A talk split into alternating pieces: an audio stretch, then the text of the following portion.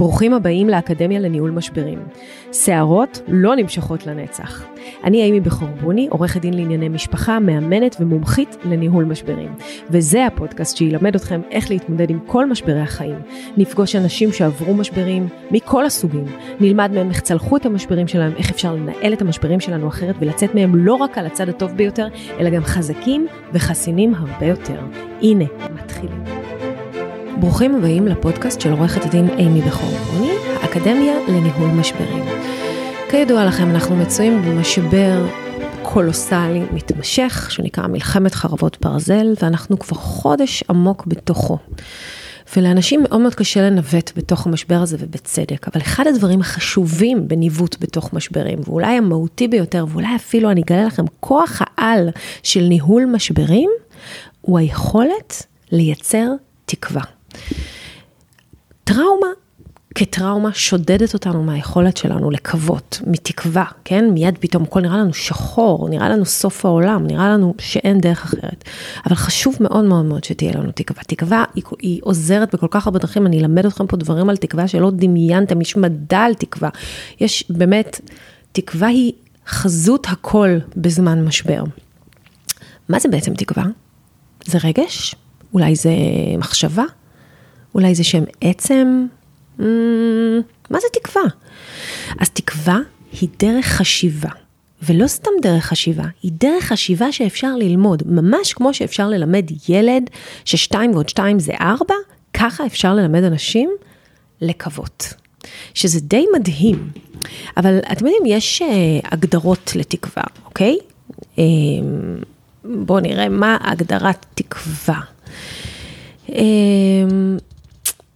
תקווה היא אמונה שהעתיד שלך יהיה יותר טוב מהיום, ולך יש את הכוח לשנות ולגרום את זה.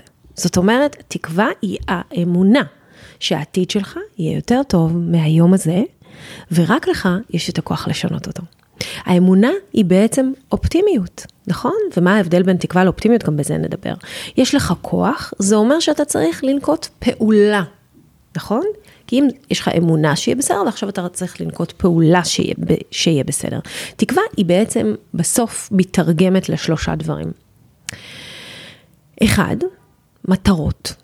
מי שיש לו מטרות ושומר על המטרות שלו, אז יש לו למה לקוות, תכף נאריך על זה. שתיים, דרכים למציאת פתרון, אוקיי? הניסיון הזה למצוא איזושהי דרך בתוך מבוך המשבר, לנווט אותו. וכוח רצון, שזה בעצם המוטיבציה שלנו להמשיך למרות האירוע המחולל הזה ששדד אותנו אה, מהתקווה שלנו. וההבדל בעצם בין תקווה לבין סתם אופטימיות, אוקיי? זה המוטיבציה, זה הכוח לפעולה, זה העובדה שתקווה היא ממש לא דבר פסיבי. וזה משהו שחייבים להבין. אני רוצה, אני רוצה אולי לחדד טיפה, שאני אומרת תקווה, אני לא אומרת בואו נוותר לגמרי על הכאב, או בואו נתעלם ממה שקרה לנו, או בואו נספר לעצמנו סיפורים עכשיו אה, אחרים, לא.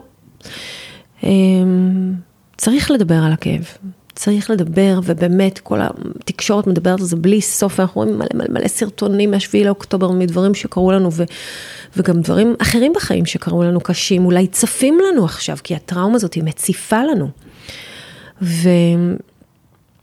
והצלקות שלנו שם, אנחנו לא מתעלמים מהם, אנחנו מורחים אותם בהרבה מאוד יחס. אה, אבל החוכמה בתקווה היא שגם כשאתה נמצא שם בקצה הצוק ההישרדותי שלך, תצליח לדמיין את הטוויסט בעלילה, את השינוי, את העתיד. עתיד אחר ממה שקורה לך היום. דוקטור חן הלמן כתב אה, מחקר על זה ואמר שתקווה היא בעצם משהו מדיד, אפשר למדוד תקווה. יש למעשה מדע מטורף על תקווה, יש יותר מאלפיים מחקרים שנעשו על uh, תקווה, שקובעים שתקווה היא אחד מהדברים מעריכי החיים, עושים longevity, מה שאנחנו קוראים. אבל לא רק, לא רק longevity, לא רק longevity, לא רק מעריכי חיים. התוצאות של העלאת תקווה הם שיפור בבריאות שיפ, הפיזית, שיפור בבריאות הפסיכולוגית, המנטלית, הנפשית, אה, שיפור ביחסים החברתיים שלך בינך לבין העולם. שיפור בקשר עם הילדים, אה, שיפור בציונים אם אתה תלמיד, שיפור בעבודה, שיפור ביכולות. ואם כל זה, איך אנחנו יכולים לייצר תקווה כשיש טראומה כזאת ששודדת אותנו מהתקווה? זאת אומרת, בעצם השאלה שאני שואלת היא, איך באופן מודע אנחנו יכולים לייצר תקווה? כי אם אנחנו יודעים לייצר תקווה, אז אנחנו נהיה במקום אחר. אז, אמ, אז קודם כל, הדבר הראשון זה לשחרר את מה שאנחנו לא יכולים לשלוט בו. באמת, לשחרר, לקום ולהגיד, אני לא יכולה לשלוט בפעולה המש... הצבאית של אה, צה"ל. אני לא. אני לא יכולה לשלוט באויב. אני לא יכולה לשלוט במשק, בממשלה, בגדול. אני יכולה לשלוט רק בבקטן שלי. לעשות את הסידורים שלי, לסדר את הארונות שלא סידרתי, לנצל את הזמן שהתפנה לי, אה, לטפל בדברים ששכחתי לטפל בהם, באלה שתמיד אמרתי, טוב, טוב, טוב, כשיהיה לי זמן אני אעשה. להקשיב לפודקאסטים, אף פעם לא היה לי זמן להקשיב לכל הפודקאסטים שאני רוצה, תמיד יש לי איזה רשימות כאלה של, רגע, אני חייבת להקשיב לזה, הרצאות, וובינארים שמחכים אצלי, סרטים שרציתי לראות ולא היה לי זמן, סדרות בנטפליקס שרציתי ולא היה לי. כל מה שיגרום לכם להרגיש שאתם בתנועה, אוקיי? הייתי צריכה לסדר את הארונות חורף קיץ, וואו, מעולה, התפנה לי זמן, בוא נסדר, בוא נקדם, בוא, נ, בוא נתקן, מה שמקולקל, בוא נעשה את הסידורים שהיינו צריכים. והדבר הזה יגרום לכם להרגיש משמעותיים בבקטן שלכם. לא אמרתי עכשיו תשפיעו על השלום העולמי, אבל בבקטן אתם תרגישו יותר טוב ביום-יום שלכם. וזה דבר שחייבים לעשות אותו עכשיו. אני נגיד הלכתי ובדקתי את כל הריביות בבנקים. הלכתי אה, ובדקתי את כל ההלוואות, את כל הפנסיות. למה? כי אף פעם אין זמן לעשות את זה ב- ביום יום. אני לא יודעת מה יש לי ומה אין לי, אז זה הזמן לעשות סדר. הוצאתי תדפיסים שלושה חודשים אחורה של כל כרטיסי האשראי שלי, ובדקתי, בדקתי לאן, לאן הדברים אה, אה, הולכים ומה המגמות. ויש אה, משפט, דווקא משפט מהאסלאם, שזה כאילו הזוי לתת עכשיו משפט מהאסלאם, אבל אני אתן, כי בסוף האסלאם, הקוראן, התנ"ך, הם ספרי חוכמה, זה מה שהחמאס ומה שהם עושים מזה, דברים קיצוניים, זה לא מה שכתוב שם. באסלאם יש משפט שאומר, תאמין באללה, אבל תקשור את הגמל שלך קודם. זאת אומרת, תהיה עם אמונה כן, באלוהים, באללה, בבודה, בלא חשוב במה אתה מאמין, ביקום, אבל מה שאתה צריך לעשות, תקשור את הגמל שהוא לא יברח. אל תאמין בו שהגמל לא ילך לשום מקום כי אללה שומר עליך. והסידורים האלה, הקטנים, הדברים האלה שאנחנו מסדרים, העיסוק הזה ביום יום שלנו, זה בעצם קצת לקשור את הגמל שלנו קודם. זאת אומרת, אנחנו נעשה את החלק שלנו באירוע, כדי שהאירוע יתקדם קדימה. הדבר השני שתעשו, זה תשקיעו בשמחה. כן, כן, תשקיעו בשמחה. כל יום, כמו אימון, כמו אימון ספורט, אגב אימון ספורט גם מעוררי שמחה, כי הם זורקים לנו אנדרופנים, אני לא מפספסת אימון. עם כל הקושי, עם הדיכאון, עם העייפות, עם המועקה שאני מקבלת, אני הולכת לאימון, זה מזרים גם אנרגיה, גם אדרנלין, גם דם וגם זורק אנדרופנים למוח, כאילו לקחתם סמים, חייבים. אבל תתחייבו באמת להגמיש ולבנות את שריר השמחה שלכם. לכל אחד מאיתנו יש שריר שמחה. יש אנשים שיותר יודעים להפעיל אותו וצוחקים על כל דבר כל הזמן, והם כאילו הליצנים שבחבורה, כל אלה שתמיד יש להם איזה משהו מצחיק להגיד ומסוגלים להפוך כל אירוע שחור לצחוק. זה לא אני, הלוואי, אבל יש, אה, יש שריר שמחה וצריך אה, ללמוד אה, לחזק אותו. אתם צריכים בעצם לדאוג שיהיו לכם בכל יום רגעים קטנים של שמחה. ואז to emphasize them. מה זה אומר? להדגיש אותם בפני עצמכם. אכלת איזה מנה טובה במסעדה, או בישלת איזה משהו טעים ואכלת ואמרת, וואי, איזה טעים לי, זה רגע של שמחה. הקפה הצליח לי, יצא לי, מה זה טוב, אני פה עם הקפה שלי במרפסת, רגע של שמחה. תהיי נוכחת ברגע הזה, וברגע הזה תדעי שאת מחייכת. ראיתם ארץ נהדרת וצחקתם? לא, אני ראיתי ארץ נהדרת וכמעט עשיתי פיפי. רגע של שמחה, משהו הוציא אותי מהדאון לחמש דקות. אמ, ראיתי קומדיה או סטנדאפ. אני צורכת סטנדאפים בנטפליקס, יש ממש ערוץ שלם של סטנדאפים. כל היום כשאני עצובה, אני הולכת לראות סטנדאפים, סתם אנשים צוחקים על מדינות ומקומות שהם לא שייכים לי, זה מרחיק אותי מהסיטואציה. שמחה. ממש להשקיע כל יום בשריר השמחה. ותשקיעו בנרטיב של תקווה. זאת אומרת, ההפך מלהיות ציני וממורמר ושחור ומדוכא ומספר לעולם כמה רע, לא, את לא מבינה כמה חיילים מתו לנו ואת לא יודעת מי נכנס לזה, ואת מכירות את אלה, את החברות האלה שמתקשרות, לא, את לא מאמינה, היו טילים, ויש טילים בנהריה, ויש גם בגליל העליון, ומה הולך להיות עלינו, וזה ההישרדות שלנו, ואנחנו אולי כולנו נמות, ואולי כדאי לקחת זה. אלה, לא. קודם כל, להשתדל מה שפחות להקשיב לאנשים אה, פסימיים, עם אה, נרטיבים שליליים וטראומטיים, כמה שפחות, למצוא את האנשים שרואים את הטוב. עכשיו אני אספר לכם סיפור ממש מצחיק, רגע של שמחה, וגם אה, משרת את הנרטיב של תקווה. אז אה, לפני איזה יומיים אה, הייתי בבית, ובדיוק ירדתי, הארון עם המגבות נמצא למטה והחדר שלה שלי למעלה. ירדתי אה, עם אה, חזייה ותחתונים לקחת מגבת מארון המגבות והייתי בדרכי למקלחת ופתאום הייתה אזעקה. לקחתי מגבת ביד ורצתי רצתי רצתי לממ"ד ובעלי היה אה, בבית אמרתי לו אילן אילן בוא בוא בוא מהר יש אזעקה יש אזעקה נכנסנו לממ"ד עכשיו החזקתי את המגבת ביד ואני עם חזייה ותחתונים בממ"ד צריכה להיכנס למקלחת.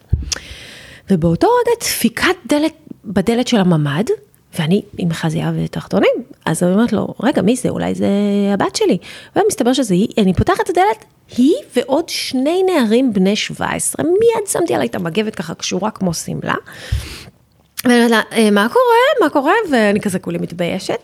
ואז היא אומרת, אה, בדיוק הם אה, רצו פה בשביל, עשו ריצה, ואני בדיוק נכנסתי הביתה, והם ביקשו להיכנס לממ"ד, אמרתי, ברור, בבקשה, וולקאם, וולקאם. ונכנסים שני נערים בני 17, ואני ככה עם מגבת קשורה עליי, כמו איזה אתם יודעים, לא נעים בדרך לאמבטיה, אוקיי, ואז אני אומרת להם כזה, דממה, יש דממה בחדר, ואז אני אומרת, אוקיי, שנייה מחייכת, ואני אומרת להם, אוקיי, איך קוראים לכם? ואז הם אומרים לי, באיזה כיתה אתם? אנחנו בכיתה י', אה, י"א, ומאיזה בית ספר אתם? אתם פה מרמת השרון, והם אומרים לי, כן, בדיוק עשינו ריצה. ואני רואה אותם בפרצוף, באמת, פשוט אומללים, כאילו שני ילדים. שמדוכאים, עכשיו אני מבינה אותם, fucking גיל 16 וחצי, 17, גיל סיוט, אין אה, עכשיו אירועים חברתיים, אין יציאות, אין מסיבות, אין מפגשים, אין להם לימודים, הם בכלל לא רואים אנשים, שניהם ככה עם braces על השיניים, עם הגשר. אתם יודעים, בגיל של החדשקונים, מי, זה? גיל בלתי נסבל להיות בו. גם ככה, אז תוסיפו מלחמה וקורונה ומה הילדים האלה לא עברו בשלוש שנים האחרונות, שאלוהים ישמור, ואני רואה אותם ממש, ראיתי את הדיכאון, את העצב על הפנים שלהם. ואז הסתכלתי עליהם, אמרתי להם, אתם יודעים שהוא הולך להיות כאילו מטורף, נכון? אז אמרו לי, מה? הולך להיות פה מטורף. אז אמרו לי, מה זאת אומרת? אז אמרתי להם, הולך להיות כאן שפע לא הגיוני. כל מי שנמצא עכשיו בגולה, יעלה לארץ, תהיה פה עלייה משוגעת, תהיה פה שפע מטורף. אם יש לכם בתים, הם יעלו פי 100 כסף, ההורים שלכם יהיה להם מלא כסף, יהיה מלא עבודה, יהיה פה מלא אנשים, אתם הולכים לעתיד כל כך מטורף של יחד ושל שפע ושל עושר, ומסתכלו עליי כאילו, זה, מי זאת. המשוגעת הזאת, ואז הם אמרו לי, אה, לא נראה לנו. אז אמרתי להם, נראה לכם, כי יש לזה דפוסים. במלחמה תמיד אחרי תשעה חודשים יש baby boom, מלא ילדים נולדים, בתחילת המלחמה כולם מתחתנים, הנה אתם רואים בטלוויזיה, נכון? כל שנייה מישהו עושה חתונה בבסיס, ובעוד שנה מהיום, כל המדינה הזאת תהיה בשפע לא הגיוני. תזכרו מה אמרה לכם הדודה המשוגעת עם המגבת מהממ"ד. ואז הם התחילו לצחוק. אמרתי לו, לא, לא, אבל אתם תזכרו את זה. אתם תזכרו את זה, שכשיהיה שפע, תזכרו, אתם זוכרים את ההיא המג'נונה הזאת עם המגבת שקשורה ככה מהמקלחת? היא אמרה לנו את זה, היא ידעה מה היא מדברת. וזה נרטיב של תקווה. ואת האמת, אני מאמינה בזה בכל ליבי. אני מאמינה בכל ליבי שכל מה שקורה לנו פה הולך לתת לנו בוסט, ובעצם עשה את כל מה שלא הצלחנו לייצר בשנים האחרונות לבד.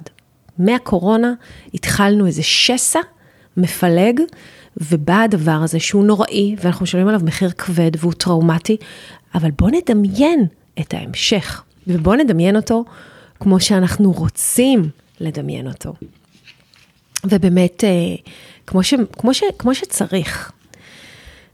אז בואו נדבר על אה, כמה, על מיתוס.